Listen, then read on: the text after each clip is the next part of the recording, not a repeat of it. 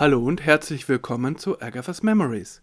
Das ist mein Podcast über Werk und Leben von Agatha Christie.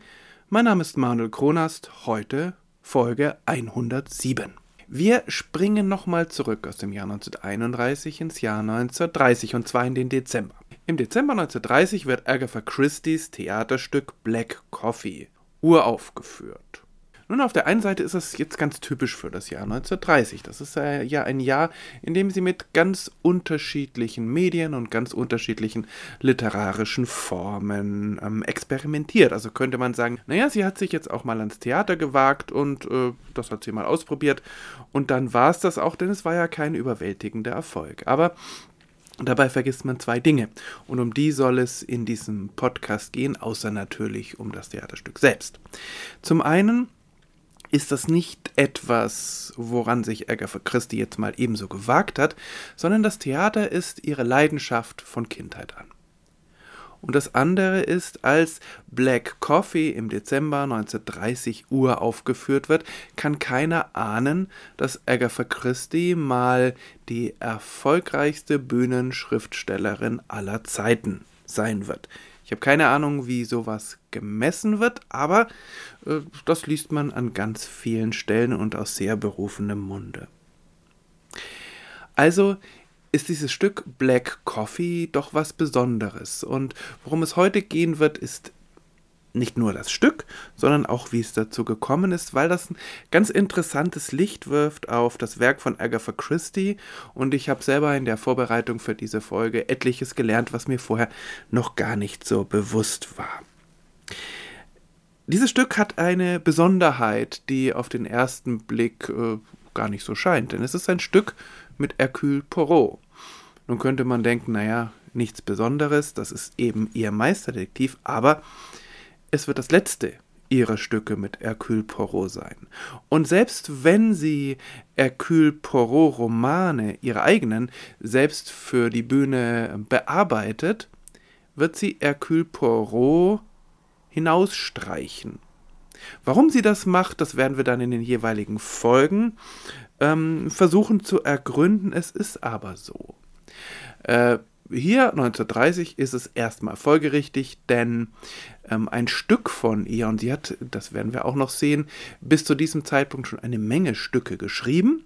Ein Stück von ihr hatte natürlich die größten Chancen, auch wirklich auf die Bühne zu kommen, wenn es ein Zugpferd enthält, und dieses Zugpferd war eben damals Hercule Poirot.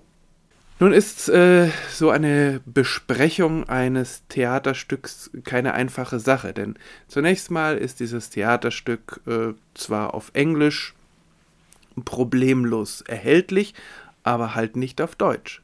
Und dann ist es äh, als Skript erhältlich. Aber das ist natürlich was ganz anderes, als dieses Theaterstück dann auch zu sehen. Denn anders als bei einem Roman, wo ja eigentlich die Hauptarbeit äh, von der Autorin oder dem Autor gemacht wird, ist, ähm, sind bei einem Theaterstück ja noch viel mehr Menschen beteiligt. Ob mir ein Theaterstück gefällt, äh, hängt ja auch davon ab, wie es inszeniert ist, wie die SchauspielerInnen drauf sind und äh, wie das Bühnenbild ist, die Musik und so weiter. Und ähm, Black Coffee so heißt ja dieses äh, Theaterstück, das wird tatsächlich äh, in England alle paar Jahre mindestens mal aufgeführt. Ich habe da etliche Hinweise auf YouTube oder sonst im Internet gefunden und äh, wahrscheinlich gibt es viele Aufführungen, die so unter dem Radar laufen, eben Amateuraufführungen. Ähm, ich glaube nicht, dass es eine deutsche Übersetzung gibt, sonst wäre das hier vielleicht auch in Deutschland an der einen oder anderen Stelle zu sehen. Wie gesagt, ich weiß nicht, ob es irgendwo im Moment in England oder im englischsprachigen Raum zu sehen ist, fände ich total spannend, hätte ich total Lust dazu. Es gab einige Verfilmungen. Einen, äh, eine englische Verfilmung schon ein Jahr nachdem das Theaterstück uraufgeführt wurde. Äh, die war aber nicht, äh, also nach allem, was man hört, war sie nicht so berauschend und der Film ist auch noch verloren, also man kommt da sowieso nicht ran. Es gab interessanterweise in den 70er Jahren auch eine deutsche Verfilmung. Äh, die kann man sogar, zumindest habe ich das gesehen, ich habe es nicht angeschaut, aber ich habe gesehen, dass das gibt, äh, äh, auf YouTube in voller Länge genießen oder auch nicht genießen. Ich habe gar keine Ahnung, wie gut das ist. Und es gibt dann äh, aus den 90er Jahren eine, ähm, eine Romanfassung davon. Also da hat sich ein Autor bei diesem und bei einigen anderen Stücken, Charles Osborne, der hat sich dran gemacht, aus dem Theaterstück einen Roman zu machen und äh, ich habe den nicht gelesen. Wenn man sich im Internet umhört, gibt es da sehr gemischte Kritiken. Ich beteilige mich jetzt da nicht dran. Ich finde es nur schwierig, äh, so etwas zu lesen und dann davon Rückschlüsse auf ähm, auf das Theaterstück zu ziehen. Denn Agatha Christie äh, hatte durchaus Ahnung, was sie da tat. Also sie war kein Neuling und sie hat nicht einfach gedacht, man könnte jetzt einfach nur die Dialoge nehmen und auf die Bühne bringen, sondern sie hat schon auch in diesem Stück äh, ganz geschickt mit den Besonderheiten des Genres gespielt. Insofern lässt sich das wahrscheinlich gar nicht so einfach in Romanform übertragen. Wie auch immer, ich kenne es nicht. Ich kenne nur das Theaterstück und auch das nur als Skript. Insofern tue ich mir allerdings auch schwer mit einer Bewertung. Ähm, äh, das Fazit kommt am Schluss, aber um es mal vorwegzuschicken, ich finde das Stück gar nicht so schlecht. Zunächst aber möchte ich ein Buch vorstellen, ein Buch, das schuld daran ist, dass diese Folge etwas länger in der Entstehung gebraucht hat. Dieses Buch heißt Curtain Up, also auf Deutsch ungefähr Vorhang auf. Der Autor ist Julius Green und es trägt den Untertitel Agatha Christie Alive in the Theater. Agatha Christie, Agatha Christie, ein Leben im Theater. Es ist 2015 erschienen in Agatha Christie's Verlag HarperCollins, nach wie vor erhältlich, aber leider nur auf Englisch. Julius Green ist äh, von Haus aus Historiker, er ist vor allem aber auch Theaterproduzent. Er hat auch Stücke von Agatha Christie produziert.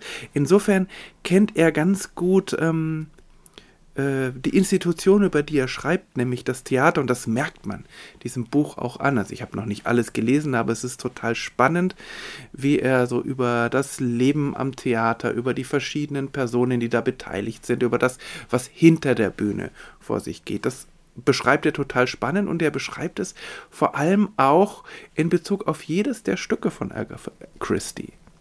Er ähm, er schöpft da nicht nur äh, aus seinem reichen Erfahrungsschatz und aus äh, Aufzeichnungen der Theater selbst, sondern er ähm, benutzt auch die Briefe von Agatha Christie. Ich habe es ja schon mal gesagt, ich sehnen den Tag herbei, an dem die Briefe Agatha Christie's veröffentlicht werden, auch wenn es sehr viele sind und auch wenn Agatha Christie sich nicht die Mühe gemacht hat, da ein Datum drauf zu schreiben. Also es ist wahrscheinlich eine Höllenarbeit, das alles irgendwie in eine Reihenfolge zu bekommen, aber egal, ich fände es total spannend.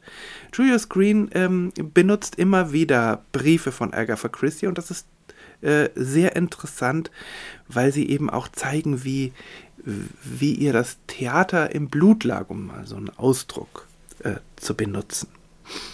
Also wie gesagt, ähm, ein total spannendes Buch und äh, worauf Julius Green hinaus will, das deutet er schon in seinem ersten Satz an. Er lautet nämlich folgendermaßen: This is the story of the most successful female playwright of all time. She also wrote some books. Das ist die Geschichte der erfolgreichsten Theaterschriftstellerin aller Zeiten. Sie hat außerdem noch ein paar Bücher geschrieben. Und das, das muss man sagen, das stellt das auf den Kopf, was wir sonst von Agatha Christie wissen. Ich bin ja immer wieder schon mal darauf eingegangen, dass die Kurzgeschichten so unbekannt sind. Aber noch viel unbekannter als die Kurzgeschichten oder als ihre Romane als Mary Westmacott, noch viel unbekannter sind ihre Theaterstücke. Klar, man weiß irgendwie, dass die Mausefalle schon seit Jahrzehnten in London spielt und immer noch, während ich diese Folge aufnehme, ist das immer noch und es wird wahrscheinlich noch Jahrzehnte weitergehen. Klar, das weiß man.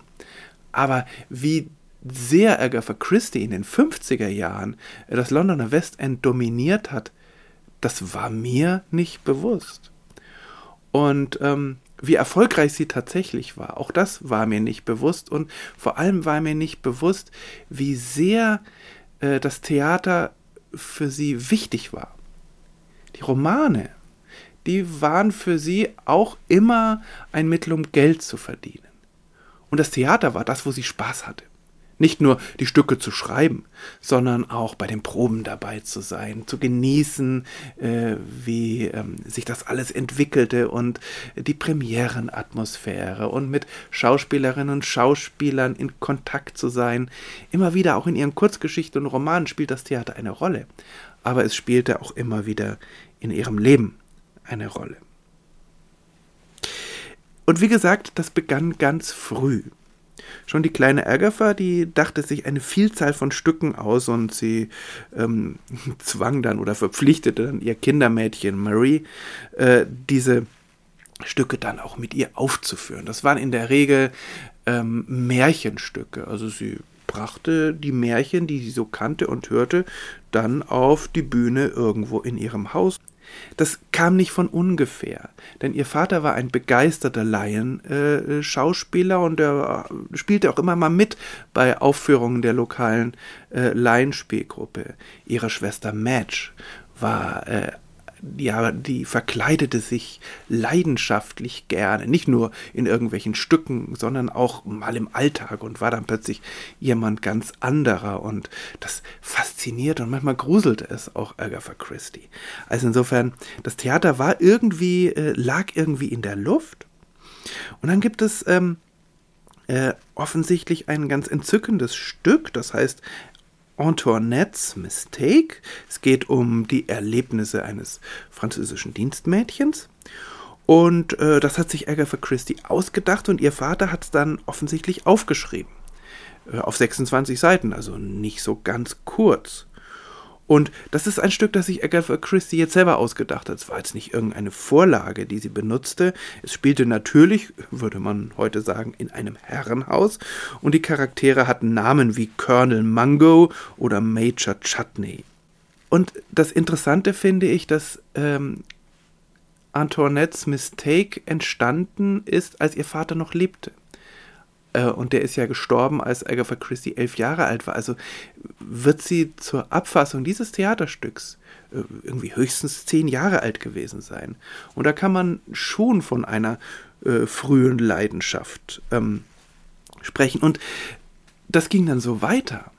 Klar, ich habe auch schon davon berichtet, auch in den ersten Folgen, wie sie so erste tastende Versuche mit Kurzgeschichten und Gedichten und äh, auch ersten Romanen machte. Aber mindestens genauso viel schrieb sie an Theaterstücken. Und das war mir überhaupt gar nicht bewusst. Und beim Lesen dieses Buches ist mir das dann klar geworden und wie vielfältig die Genres waren. Ein bisschen so wie in ihren Kurzgeschichten. Also da gab es Horror und Crime und Commedia dell'arte. Das ist ja dann auch äh, hat ja dann auch Folgen in den Geschichten um Harley Quinn. Es gab Ehedramen und Romanzen und in einem Stück gibt es sogar Elemente, zumindest äh, so wie ich das verstanden habe, von dem, was man heute Fantasy nennen würde. Also sie ist da genauso kreativ und ohne jegliche Scheu vor Genregrenzen wie bei ihren Kurzgeschichten. Eine ihrer Kurzgeschichten, The Last Seance, die habe ich in Folge 67 vorgestellt, ist ursprünglich auch als Horror Theaterstück entstanden und Julius Green, da will ich mir jetzt einfach mal glauben, sagt, dass das eigentlich die viel bessere Form für diese Geschichte war. Schon die Namen finde ich total interessant. Marmalade Moon oder The Clutching Hand. Die Klammern der Hand, das ist so eine Geheimgesellschaft. Teddy Bear. Da geht es jetzt nicht äh, um, um ein Stofftier, sondern es ist auch so ein Beziehungsehedrama. The Lie das ist äh, ein Ehedrama, wo es um hm, außereheliche Beziehungen und so weiter geht. Eugenia und Eugenics. A Mask from Italy, das äh, ist dann wieder so in Richtung Commedia dell'arte und so weiter. Also das verrät etwas davon, wie, wie vielfältig das Ganze war. Ähm, all diese Stücke waren nicht nur irgendwelche Skizzen, sondern die sind voll ausgeführt offensichtlich und nach Meinung von Julius Green könnten etliche von ihnen auch gut aufgeführt werden. Also wie gesagt, Agatha Christie liebte das Theater schon ganz früh und das setzte sich in ihrem späteren Leben fort. Sie war, äh, sie war weiterhin äh, begeistert von Laienspielgruppen und sie war nicht nur Präsidentin des Detection Club später, sondern auch Präsidentin äh, einer Laienspielgruppe in Wallingford, wo sie auch ein Haus besaß. Das waren übrigens die beiden einzigen Präsidentschaften, die sie annahm. Und das Interessante war, dass sie ja eigentlich total schüchtern war. Also sie hasste es, vor Menschen zu sprechen.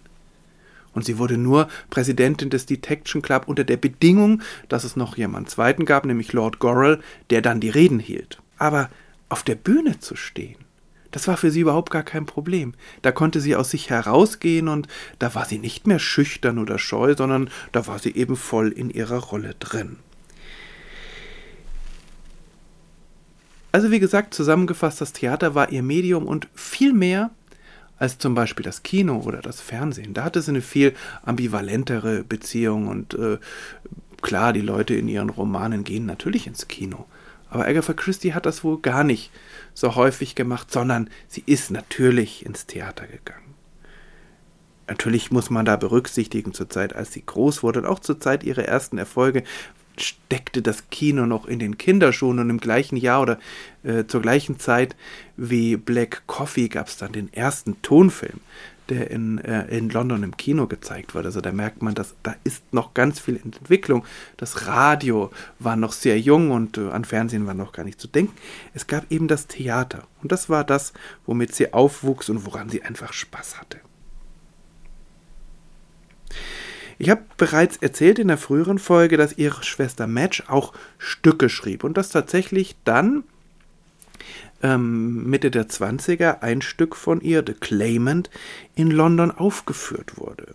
Und dass äh, Madge damals bei Archie und Agatha wohnte, die hatten ja auch eine Wohnung in London, und dass Agatha da mitging zum Theater und diese Atmosphäre in sich einsog, so wie gesagt die Proben und die Premiere und all das drumherum und die Stars und so weiter, dass sie das da schon sehr genoss und dass sie sich mit ihrer Schwester freute, dass sie jetzt ein Stück aufgeführt bekam, aber natürlich nagte das so ein bisschen an ihr, weil äh, sie auch schon eine Menge Theaterstücke geschrieben hatte und von denen war noch keines aufgeführt worden.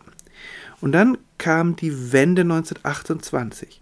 Da wurde nämlich äh, Alibi aufgeführt. Und das war ein Erfolg.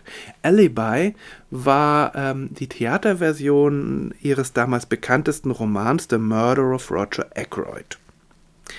Und Agatha Christie freute sich nicht wirklich über den Erfolg, denn sie hatte an der ähm, Dramatisierung eine Menge zu kritisieren. Da war einiges an der Handlung umgeschrieben worden. Die Schwester des Arztes, Caroline Shepard, die eine der Lieblingsfiguren von Agatha Christie war und vielleicht eine der Vorbilder von Miss Marple, die war plötzlich zu einer jungen Sexbombe geworden, weil die Produzenten das irgendwie ähm, dachten, das äh, kommt beim Publikum besser an. Und ähm, und das ärgerte Agatha Christie. Und auch Poirot, der war nicht der belgische äh, Detektiv im Pensionsalter, sondern das war ein, ein junger Schönling und außerdem noch Franzose. Also äh, Agatha Christie hatte eine Menge zu kritisieren und sie war jetzt in einer Position, in der sie äh, durchaus auch ein Stück äh, ans Theater bringen konnte, auch wenn ähm, ihr Agent Edmund Cork da etwas skeptisch war, ob äh, sie damit Erfolg haben würde. Black Coffee wurde uraufgeführt im Embassy Theater, das verwechselt Agatha Christie übrigens in ihrer Autobiografie, im Embassy Theater also, und das äh, gehörte Alec Rear, der interessanterweise auch an der Produktion des Stückes The Claimant ihrer Schwester beteiligt gewesen war, aber ich weiß jetzt nicht, ob das irgendeinen Zusammenhang hatte. Das Spannende war allerdings, dass Black Coffee zwar 1930 aufgeführt wurde, aber wahrscheinlich viel älter war. Wir wissen das nicht genau, aber vermutlich hat Agatha Christie das Stück After Dinner, wie es damals noch hieß, schon Anfang der 20er geschrieben. Und äh, ein wunderbares Indiz dafür, das ist auch so ein bisschen Detektivarbeit, sowas, ein wunderbares Indiz dafür ist die Figur von Arthur Hastings. Arthur Hastings war ja eine Figur, ähm, die Agatha Christie zu dieser Zeit schon etwas hinter sich gelassen hatte. Auf der anderen Seite ist äh, Arthur Hastings in diesem Stück so, so unglaublich penetrant, ein liebeshungriger junger Mann, so wie das eigentlich in den frühen Kurzgeschichten ist oder in dem ersten Roman. Also insofern von seinem Charakter her und von der Art, wie er mit Frauen umgeht, oder man muss eher sagen, wie Frauen mit ihm umgehen, passt es viel besser in diese Zeit. Also irgendwie so 1922 oder irgendwie so kurz vor oder kurz nach ihrer großen Weltreise. Äh, Im Stück selber wird gesagt, dass Arthur Hastings aus Südamerika kommt. Ja, okay, das musste natürlich äh, dann doch irgendwie angepasst werden, weil sonst die aktuelle Chronologie, also die 1930 aktuelle Chronologie nicht mehr passte. Und Agatha Christie äh, hat dann offensichtlich auch an einigen anderen Stellen noch ähm, irgendwelche Veränderungen durchgeführt. Also sie nahm 1930 ein altes Stück, schrieb es so ein bisschen um. Äh, ihr Agent verkaufte es an das Theater. Es wurde geprobt, es wurde aufgeführt zwei Wochen lang. Das war üblich. Und dann äh, zog, zogen Stücke normalerweise um äh, ans Westend. Und sie, äh, es sollte dann weiter aufgeführt werden, wurde auch weiter aufgeführt am St. Martin's Theatre. Das ist übrigens das Theater, in dem heute noch äh, regelmäßig äh, die Mausefalle gespielt wird. Also an dieses Theater und äh, aber irgendwie die äh, dadurch entstandene Pause, die tat dem Stück nicht gut. Also es kam dann nicht wieder richtig auf die Beine. Es zog dann noch mal ein anderes Theater um. Hatte 67 Aufführungen, wie gesagt.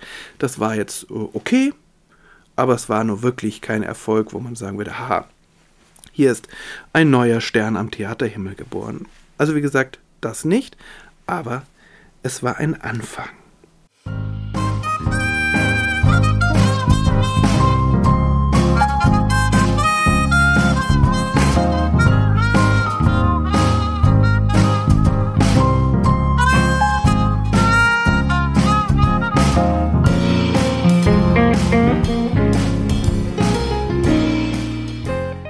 Aber worum geht es nun in Black Coffee?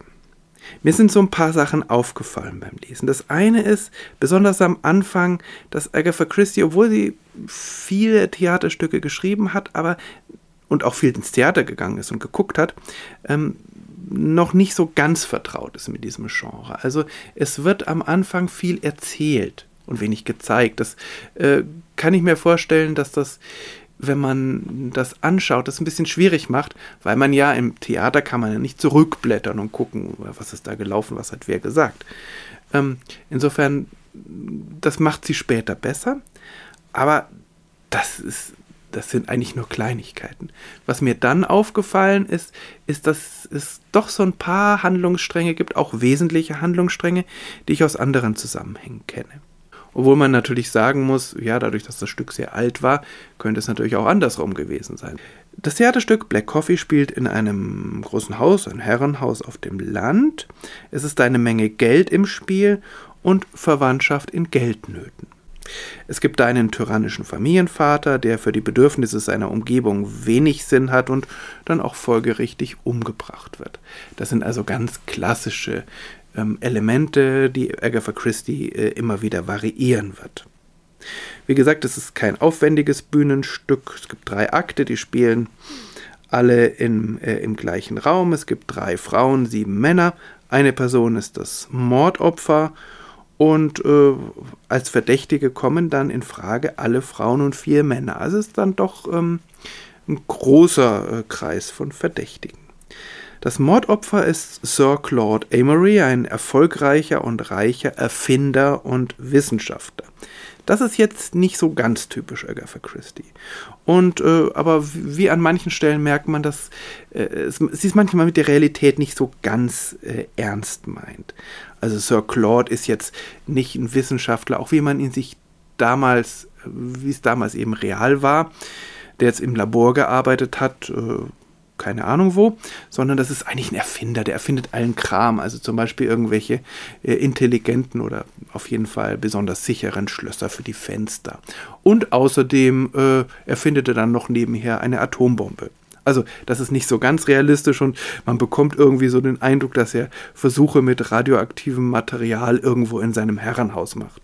Auch das ist, glaube ich, auch für die damalige Zeit nicht so wirklich plausibel. Aber was ich ja dann doch interessant fand, ist, dass zu dieser Zeit, vielleicht schon 1922 oder so, aber auf jeden Fall 1930, Agatha Christie das ins Spiel gebracht hat. Eine Bombe, die, ähm, ja, die, die was mit Atomen, mit dem Zerfall von Atomen zu tun hat, mit Radioaktivität. Und die, wie hier gesagt wird, nicht nur Tausende, sondern auch Hunderttausende Menschen umbringen kann. 15 Jahre vor Hiroshima und Nagasaki. Das ist schon gruselig. Und wie dann letztlich mit dieser Bombe am Ende umgegangen wird, finde ich dann auch ganz sympathisch, auch wenn ich nicht weiß, wie realistisch das ist. Auf der anderen Seite wirft das natürlich ein Licht auf Sir Claude. Es steigert seine unsympathische Rolle noch, dass es ihm völlig egal ist, was seine Waffe anrichten kann. Also sagt wörtlich, Truth is never horrible, only interesting. Die Wahrheit ist nie schrecklich, sie ist nur interessant. Also er ist so der Typ Wissenschaftler, der in seiner Forschung aufgeht und was dann daraus geschieht, das ist ja nicht seine Sache. Er ist ja nur Wissenschaftler. Äh, an diesem Abend auf jeden Fall entdeckt Sir Claude, dass die Formel gestohlen wurde und dass praktisch alle Anwesenden die Möglichkeit dazu gehabt hätten. Er verabredet mit Poirot und Hastings, dass sie zu ihm kommen, um die Angelegenheit aufzuklären. Er will aber der schuldigen Person nochmal die Möglichkeit geben, davor die Formel unbemerkt zurückzugeben. Und äh, was er sich da ausdenkt, ist auch irgendwie skurril. Also er schließt letztlich alle äh, sich eingeschlossen äh, in, in einem Raum ein, lässt das Licht löschen und sagt, naja, das Licht geht gleich aus und wenn jemand äh, während der Zeit den Umschlag mit der Formel da auf den Tisch legt, dann werde ich äh, Hercule oder dem Detektiv, wenn er kommt, sagen, dass es nichts zu ermitteln gibt. Natürlich geht das schief, das ist ja klar. Das Licht wird ausgeschaltet, aber im Dunkeln wird nicht die Formel zurückgegeben, auch wenn es zuerst so scheint, sondern Sir Claude stirbt. Er hat allerdings schon davor über den seltsamen Geschmack des Kaffees geklagt. Für das Theaterpublikum ist es natürlich keine Überraschung, für uns auch nicht. Keine Überraschung, dass er vergiftet wurde und auch keine Überraschung, dass das Gift in seiner Kaffeetasse war. Na, das weiß man eigentlich schon aus dem Titel des Stücks. Aber die große Frage ist natürlich, wer hat es da hineingeschüttet? Und Agatha Christie wäre nicht Agatha Christie, wenn es nicht ganz viele Personen gäbe, die die Möglichkeit dazu gehabt hätten und auch ganz unterschiedliche Motive. Also wie gesagt, wir haben viele Verdächtige. Da ist zunächst mal der Sohn des Wissenschaftlers, Richard Amory. Der hat seinen Vater nicht besonders gemocht, um es vorsichtig auszudrücken. Zunächst mal hat er was gegen äh, diese Forschung an der Atombombe. Er findet, es gibt schon genug Waffen auf der Welt. Und auf der anderen Seite nimmt Richard seinem Vater übel, dass er ihn aus seinem eigenen Leben das er halt geführt hat, äh, zu sich gerufen hat, äh, um ihn irgendwie für seine Forschungen einzuspannen. Und er will das gar nicht, aber er muss es irgendwie, weil er frisch verheiratet ähm, Geld braucht. Er will seiner Frau, eine Halb Halbitalienerin, die er kennengelernt hat und die er sich stürmisch auf den ersten Blick verliebt hat, der will er eben doch was bieten. Und deshalb äh, geht er erstmal darauf ein, bei seinem Vater zu bleiben, auch wenn er sich da überhaupt nicht wohl und eher wie im Gefängnis fühlt. Lucia Amory, Richards Frau, wie gesagt, eine halbe Italienerin, ist eine wunderschöne, eigentlich lebensfrohe und doch durch und durch unglückliche junge Frau. Auch das ein Charakter, der nicht ganz untypisch ist für Agatha Christie. Wir erfahren lange nicht, warum sie eigentlich unglücklich ist, es gibt aber immer wieder Andeutungen. Die Beziehung zwischen Lucia und Richard wird sehr differenziert geschildert und ich finde, die beiden sind die interessantesten Charaktere des Stücks. Agatha Christie war übrigens sehr angetan von der Schauspielerin, die die Lucia in der, äh, in der ersten Spielzeit, also auch auf der Premiere, gespielt hat. Und dazu kommt noch ein Bekannter aus vergangenen Tagen, Dr. Carelli, ein italienischer Arzt. Er wird von den Personen um Lucia herum ganz unterschiedlich eingeschätzt. Ist er nun ihr Bekannter aus alter Zeit oder ist er sowas wie ein Liebhaber? Ist er sozusagen ein Nebenbuhler von äh, Richard? Und natürlich ist er als Fremder ganz unterschiedlicher Dinge verdächtig, Es wird nicht nur einmal wird auf die italienische Giftmischerfamilie der Borgias angespielt. Und wie so oft spielt Agatha Christie mit der latenten Fremdenfeindlichkeit ihres Publikums. Das ist mir immer wichtig. Da komme ich auch nachher nochmal drauf, dass Agatha Christie eigentlich gar nicht so sehr selbst fremdenfeindlich ist. Sie ist eine Weltbürgerin, aber dass sie natürlich weiß, dass die, ihr Publikum oder ihre Leserinnenschaft ähm, ja so ein, eine gewisse Tendenz dazu haben, fremdländische Menschen eher zu verdächtigen als englische. Interessanterweise thematisiert Agatha Christie das selbst in diesem Stück. Und zwar aus dem Mund Poros, der ist ja letztlich auch ein Migrant. Nach dem Mord nämlich ist es Dr. Carelli, der, das ist eigentlich ganz zwangsläufig erst Arzt, der den Verstorbenen untersucht. Rayner, der Sekretär Sir Claude, der kommentiert das mit den Worten So, he's a doctor, eh? Haha, er ist ein Doktor. Barbara, die Nichte Sir Claudes, antwortet Yes, but only an Italian one. Ja, aber nur ein italienischer. Poirot wiederum lächelt und wirft ein Me, I am a detective but only a Belgian one. Ja, ich, ich bin ein Detektiv, aber nur ein belgischer.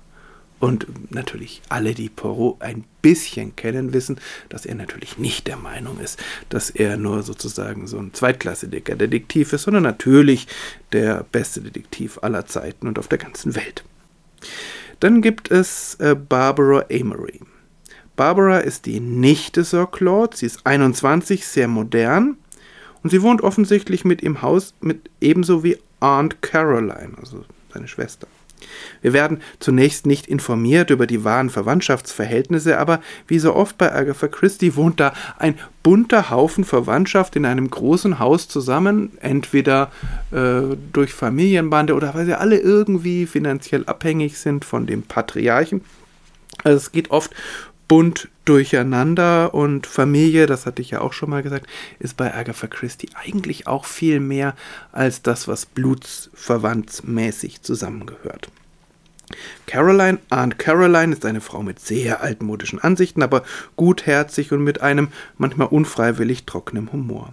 Sie hat Lucia unter ihre Fittiche genommen, was die einerseits genießt, andererseits auch ein bisschen nervt. Barbara dagegen, die Nichte Sir Claudes, 21, hat sehr moderne Ansichten und genießt es durchaus, ihre Tante zu provozieren. Auch das ein gängiger Charakterzug junger Leute bei Agatha Christie. Ein weiterer, vielleicht ein weiterer Hinweis auf die Entstehungszeit. Barbara hätte gut zur jungen Tuppence gepasst. Sie ist ein Flapper. Das ist äh, die Bezeichnung für eine junge, emanzipierte Frau der 20er Jahre in England bzw. in London unkonventionell mit einem sehr freien Verhältnis zu Beziehungen und zum Sex. Julius Green erinnert uns daran, dass die sexuelle Revolution der 20er eigentlich deutlich radikaler war als die der 60er, weil sie vor einem viel konservativeren Hintergrund ausbrach. Ein Beispiel ist ein Ausruf Barbaras A girl simply can't have too much red on her lips. She never knows how much she is going to lose in the taxi coming home. Eine junge Frau oder ein Mädchen kann, kann überhaupt gar nicht zu viel Rot auf ihren Lippen haben. Sie weiß ja nie, wie viel sie verlieren wird davon, von diesem Rot, auf der Fahrt nach Hause. Und wenn schon im Taxi viel passiert, was passiert dann erst zu Hause? Das wird dann aber der Fantasie des Publikums überlassen. Dann gibt es noch den Sekretär, Mr. Rayner, der auch ein wenig Mädchen für alles ist. Ob er nun für Sir, Sir Claude den Kaffee bringen muss, was ihm dann Richard aus der Hand nimmt, oder von Barbara zum Tanzen verpflichtet wird. Und natürlich gibt es einen Butler, der heißt Treadwell. Und wir sind ihm schon zuvor, oder eigentlich ist es ja danach, äh, als Butler in Chimneys begegnet. Dann gibt es die ermittelnden Beamten. Es gibt Inspektor Chap, der ist, wie er halt immer ist, nicht so ganz, ähm, naja, nicht so ganz schlau. Dann gibt es Poirot, der an dieser Stelle Papa Poirot ist, der am Ende dafür sorgt, dass die Liebenden zusammenfinden, der eine sehr einfühlende Art hat. Ich finde, es ist eine sehr gute, spannende und äh, ja, schöne Schilderung von Hercule Poirot in diesem Theaterstück. Und dann gibt es Hastings, da bin ich ja schon gut drauf eingegangen. Also da eigentlich sträuben äh, sich einem da alle Nackenhaare, weil er wirklich, also Barbara, die gut aussehende junge Frau, die hat ihn wirklich ganz gut im Griff. Er macht alles für sie, selbst wenn er von Poirot einen anderen Auftrag bekommen hat. Und sie nennt ihn auch Pet, also Haustier. Und so benimmt er sich auch. Ja, ich frage mich, ich mich ja tatsächlich, wie Agatha Christie auf so eine Beschreibung gekommen ist oder ob sie ihn nur einfach wahnsinnig auf die Spitze treiben wollte. Wie auch immer, so ist er eben in diesem Stück. Ja, Black Coffee würde ich, naja, ich würde sagen, es ist einerseits nicht originell, wenn man mal von der Atombombe absieht. Denn die Autorin, das hatte ich ja gesagt, recycelt so ein paar Handlungselemente und Charaktere aus ihrem durchaus umfangreichen Baukasten. Aber wie gesagt, weil das Stück ja eigentlich sehr alt ist, ist es ja vielleicht doch sehr originell und äh, gab selber Material für andere Werke.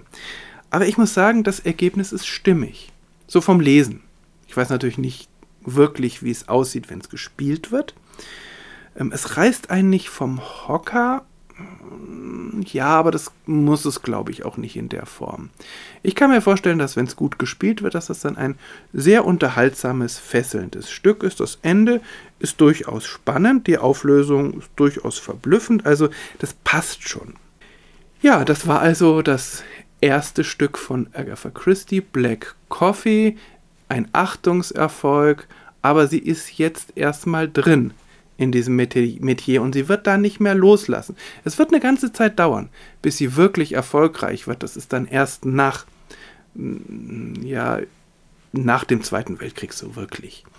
Aber dann wird es natürlich wirklich ein Riesenerfolg und sie beweist da Beharrlichkeit. Und das zeigt, dass, anders als jetzt zum Beispiel beim Radio, äh, das nicht was ist, was mal ausprobiert und dann gefällt es ihr nicht richtig und es bringt nicht richtig Erfolg, dann macht sie was anderes, sondern das ist was, was wirklich ihr, ja, äh, nicht Lebenselixier klingt doof, aber es ist, es ist was, was ihr wirklich wichtig ist. Und das verfolgt sie dann auch, äh, selbst wenn es erstmal keinen Erfolg bringt, weil sie einfach unglaublichen Spaß daran hat. Insofern bin ich sehr gespannt drauf, das Buch zu Ende zu lesen. Also, wie gesagt, kann ich sehr empfehlen. Julius Green, Curtain Up und dann auch weiter zu verfolgen, wie es weitergeht mit der äh, Theaterkarriere und vor allem, nicht vor allem, aber auch die spannende Frage, inwiefern Agatha Christie Veränderungen bei der Dramatisierung ihrer Romane vorgenommen hat und warum sie das getan hat. Aber jetzt ist es eigentlich auch wieder viel länger geworden, als ich gedacht habe. Ich hoffe, es war trotzdem unterhaltsam, beziehungsweise es hat ein bisschen Lust drauf gemacht, äh, auch diese etwas unbekanntere Facette von Agatha Christie's Leben zu entdecken und äh, wahrzunehmen, wie wichtig ihr das gewesen ist. Vielen Dank fürs Zuhören. Mir hat es Spaß gemacht. Ich hoffe, Ihnen und euch auch. Und beim nächsten Mal ja, geht es wieder zurück zum Radio, also zu diesem Medium, zu dem Agatha Christie ein bisschen gespannteres Verhältnis hatte als äh, zum Theater. Und dann kommt wieder ein Roman, aber das ist dann in den nächsten Folgen. Für heute vielen Dank und bis zum nächsten Mal. Alles Gute.